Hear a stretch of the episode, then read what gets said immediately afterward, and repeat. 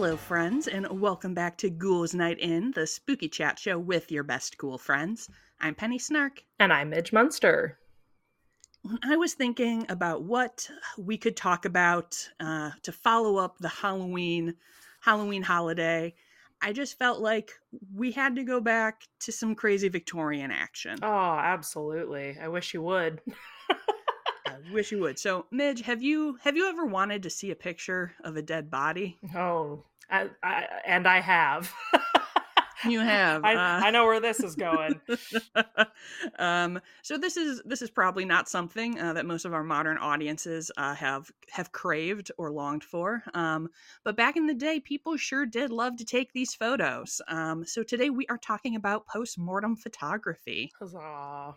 Huzzah! Uh, so, a big part of the inspiration um, for this episode is a book called Beyond the Dark Veil um, that a lovely friend um, picked up for me uh, for my birthday. I love all of my friends who give me spooky books for my birthday. Wink, wink. Me, Midge. yeah, me included.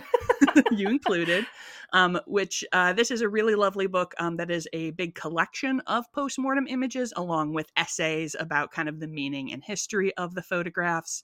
And then I also did, you know, some of my usual online digging. Um, so let's get into it. Um, in order to have post-mortem photography, uh, photography has to have been invented. Val, I thought you were going to say you need mortem. well, that also, but we we always had that. Yes, uh, but we did true. not have photography the whole time. An excellent point. uh, so I'm I'm I'm just gonna be I'm gonna be vulnerable with you guys for a minute um, and say that I have been to historic photography exhibits where they like explained the process. Um, I read a bunch of stuff in preparation for this episode, and my my brain does not want to understand any of how photography works. Oh, Uh, so yeah. I'm just gonna do my best uh, to kind of give you guys a rundown.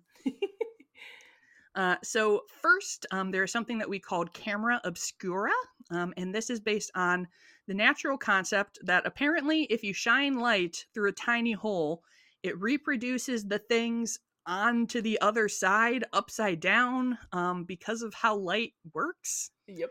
I guess. Um, so the term camera obscura was first printed in 1604, um, but there are process there are descriptions of people using this all the way back to a Chinese text from 5th century BC. Um, so this has been around for a long time, but eventually people were like, "Oh, what if we added a mirror and we like used a spectacle lens to sharpen the image, um, and that let people reflect the image down onto a piece of paper, um, where they would then trace the image to create like a super realistic sketch." Yes. Uh, so these kind of camera obscuras were in use uh, by artists in the 18th century, and people were like, "This is bitchin'," but what if instead of me tracing the image, there was a chemical way to capture it, and it would automatically transfer the image? Uh, so lots of different people were working on various forms of this in like the early 19th century, uh, but the guy who brought his version to the public um, and gets the credit as the inventor was Louis Daguerre in 1839 with his daguerreotype. Yes. Hell yeah. I Uh, feel so- like I'm like reliving. I took a lot of photography classes back in the day, and I'm like, I'm like, wow, I did retain some of that somewhere. Good. Welcome back, Midge. Yeah. um, so his method involved treating like a polished metal plate and coating it with like light sensitive chemical mixture that then captures the image that was reflected onto it. You had to like use like a special fixing agent and you like put it under glass because it was really smudgeable. Um, but there was a lot of innovation and development of this process over the next few years that made it much faster and more affordable. And suddenly, photography exists. Boom. Hooray! You might And- say in a flash, it suddenly. Hey, you Oh. could you. um, it's just it's weird for me to even like think about what a paradigm shift this must be, yeah. because like even even in my lifetime, like the change from like a film camera to like instant like phone digital Just camera like having seems just camera on us crazy. at all times, right? Yeah, and, and and that you would have the photo immediately. Like when I was a kid, we had film cameras, gotta and your mom would developed. take pictures, and then like six months later, when you finally finished a whole roll of film, you're like, "Well, guess we'll find out if any of these looked okay." yeah, literally the like, did that turn out? Yep. And you have your thumb in half of them. Um, well, but, yeah, uh, and I mean at this point people are sitting for huh? hours and hours for portraits before. Yes. the complete 180. Mm-hmm. Yeah. And so, yeah, before this, if you wanted to have an image of a loved one or yourself, you would need to have a portrait painted. Um, this was obviously something that was really only accessible to the wealthy, Mhm. um, because who's going to be be paying that art money? Um, and suddenly, this was a new option uh, for so many more people. Um, and since it coincided so neatly uh, with the Victorians and their deep cultural fascination with death, um, it is no surprise that death and photography got all tied together as well. So, as we've talked about with you know traditions like hair art, um, postmortem photography was really all about memorializing your loved one um, in a way that was kind of accessible to you at the time. Um, so, there had obviously been a really long tradition of having like a miniature painting of like a dead loved one in like a locket or something. Um, photography was more affordable than that, um, but it was still expensive. So, like, it's not like people were snapping snapping pictures all over the place. Like, getting your photo taken was something that was pretty special, and that you would really probably only do for like an important occasion, like dying, I guess Uh, the most important occasion. the most important occasion. Um, so you would have a photo then to, you know, kind of keep in your family album of your deceased loved one. And sometimes you didn't get that photo until they were already dead. Uh, so I think a lot of this is like death was so much more like part of your home in these Mhm. days. Like most likely people were dying at home versus, you know, in a hospital. You're generally caring for your dead at home. Often the funeral ceremonies leading up to burial were held, you know, in your parlor Mhm. where you had your funerals. Um, so when you're looking at postmortem photos, a lot of them um, do depict the deceased in like a kind of a, a final repose in bed or even in the coffin itself, um, amongst flowers, uh, things like that. And it wasn't too long, really, after the advent of photography that they invented a way to do multiple prints from the photograph. And then obviously, you know, you could provide copies to family members. You didn't have to have like individual paintings done for everybody Right. and that just made it so much easier. Um, but because this is kind of a dark and macabre thing, uh, there are, of course, a lot of myths about this on the internet. Uh, sure.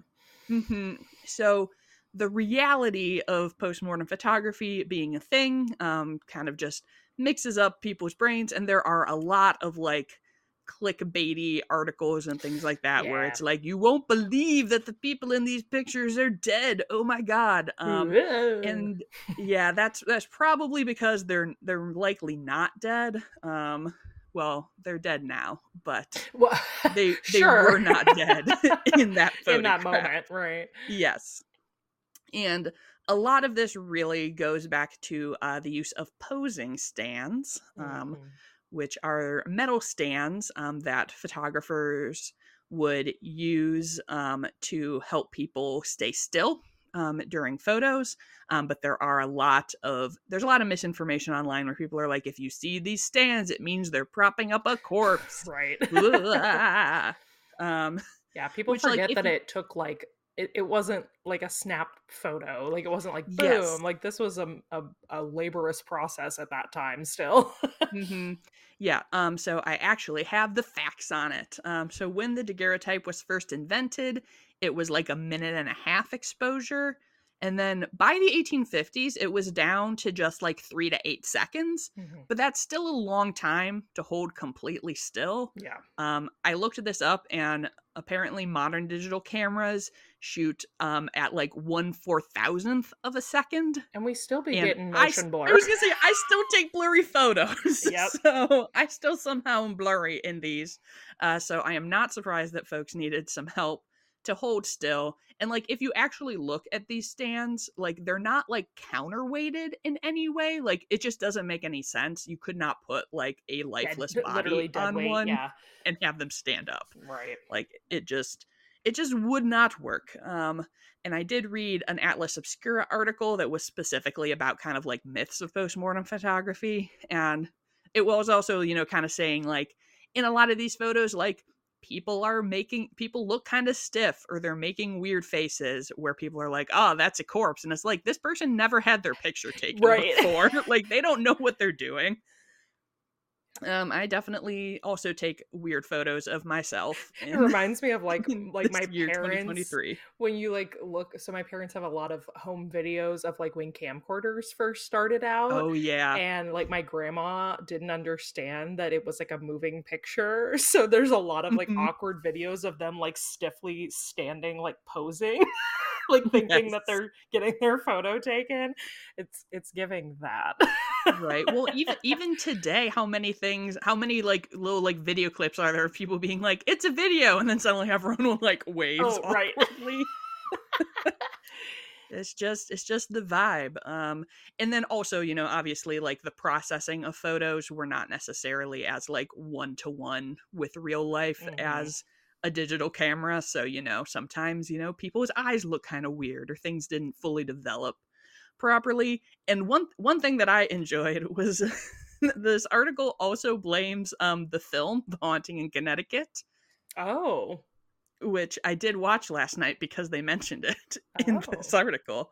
Um, but for those, well, if you have seen it, you probably already know what I'm going to say. Um, and for those who haven't, there is a a featured plot point about finding um, a bunch of postmortem photographs okay um, because it does take place in a funeral home, and they actually like use the photographs as like the intro credits. oh um, okay and a lot of the photos um, that you see in some of these like you know viral roundups are actually photos from this movie and those were not historic photos um, those were all done with live models. Interesting so okay. they are in fact alive even though they're pretending to be dead in the photo.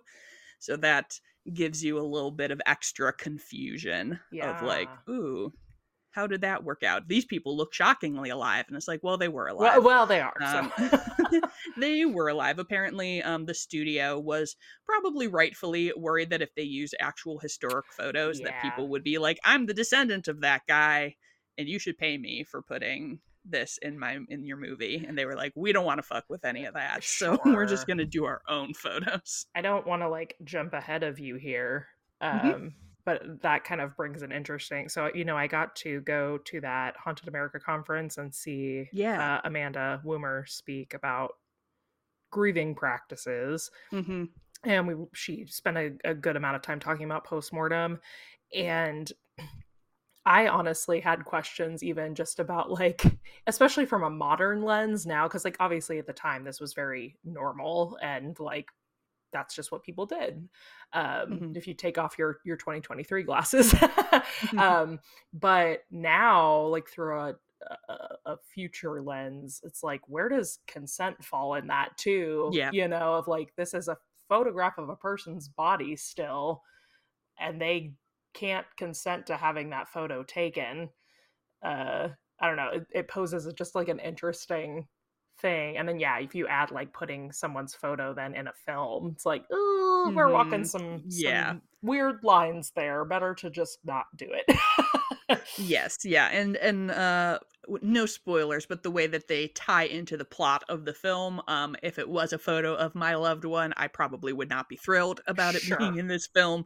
So it was I I agree that it was the right decision for Yeah. them to to do their DIY it. D- DIY postmortem. DIY your postmortem photo. Uh, but yeah, like I mentioned, um, a lot of postmortem photos depict someone sleeping or in their coffin. Um, so if you see someone who's dead, they do generally look like they're dead. Um, there are some photos where people um, who have passed are like kind of like propped up or in a more lifelike posture. Um, but those are definitely a little bit less common. Um, and I I did want to just give like a quick a quick shout out something that wasn't um I don't think able for a full episode but since we're talking about Victorian photography I did want to give a shout out to the hidden mothers of Victorian photography uh, which is something that you do see um, in some postmortem photography of uh, children or younger mm-hmm. younger folks, um, but also of live ones where when people were having a picture of their baby, the mom was like, "Well, I need to hold the baby, but presumably I don't want to be in the photo or we want the photo of the baby so they'll be like draped in fabric. Yeah, the like black look, cloaked. yeah, and it, it, does it does look very spooky um and very weird. And I have it does kind of tie back cuz you do also see people claiming that if you see this it means that the baby in the photo is dead and that is just not like that's not one to one. Like there no. are some some postmortem photos but that was just kind of sometimes you just gotta standard. hold that baby in place you just gotta hold that baby in place and it's like how are you gonna make a baby hold still for eight seconds like yeah, what are you gonna do you're not you're just not um in the US, um, there so this was like mostly popular in the UK and the US. Um, but in the US, there was apparently a particular trend for funeral photos at the funeral service. Um, so mm-hmm. like with mm-hmm. everyone in attendance um, and the casket on display, which like makes sense from like a capturing, you know, an uh, important moment perspective. But some of these photos do just kind of like look like a weird like birthday party photo. Yeah, they really yes. We're all like, here we are at Dave's funeral, like, which is kind of fab. Um, and just kind of a random side note apparently, there was also a major postmortem photography trend in Iceland. Hmm. Um, a little bit later than this, I I actually, um, if we have any listeners who are from Iceland, shout shout out because they seem to have very interesting um, death practices and culture. Hmm. I would love uh, to look into that more and learn a little bit more about it. Um, but Yes, uh, postmortem photography faded out of public consciousness generally as photography became something that a regular person could do and you didn't need to have like a photographer for. Like it certainly still exists um, that people take photos of mm-hmm. deceased loved ones, um, but it's not generally shared so openly because like you don't have to have like a photographer or anyone else involved. Um, I did read a New York Times article uh, called "The iPhone at the Deathbed," which I thought I was, was kind hoping of a... we were going to talk about this. Yes, yes. Um, I I felt like the title seemed kind of like scandalous. Um, but it was actually a pretty nice piece. Um, just talking about postmortem photography as an act of death positivity, mm-hmm. um, recognizing death as something natural, and kind of the desire to commemorate your loved one, um, even in their final final moments or post final moments. Um, and they did um, talk in this specifically about um, an organization um, that is dedicated to connecting volunteer photographers with like uh, parents of stillborn children mm. and kind of sort of the same kind of concept of Victorian postmodern photography where you're like this might be the only this is the only photo we have right um so I think that that makes sense and if that's something um, that people find um, comforting, then they certainly shouldn't, you know, feel weird or bad about it. Like it's a perfectly normal thing to want to have. Yeah, I, I, I am bringing it back to the same place, but um, mm-hmm. Amanda again talked about this in her in her speech about um, that. Basically, I think believe it. She said it was her aunt who was mm-hmm. like. Mm-hmm. Uh, when Amanda's brother passed, asked if they wanted to take photos and they were all like, "Oh my god, no." And her aunt was like, "Well, would you rather have taken them and not want them or not taken them yeah. and wish you had had them?"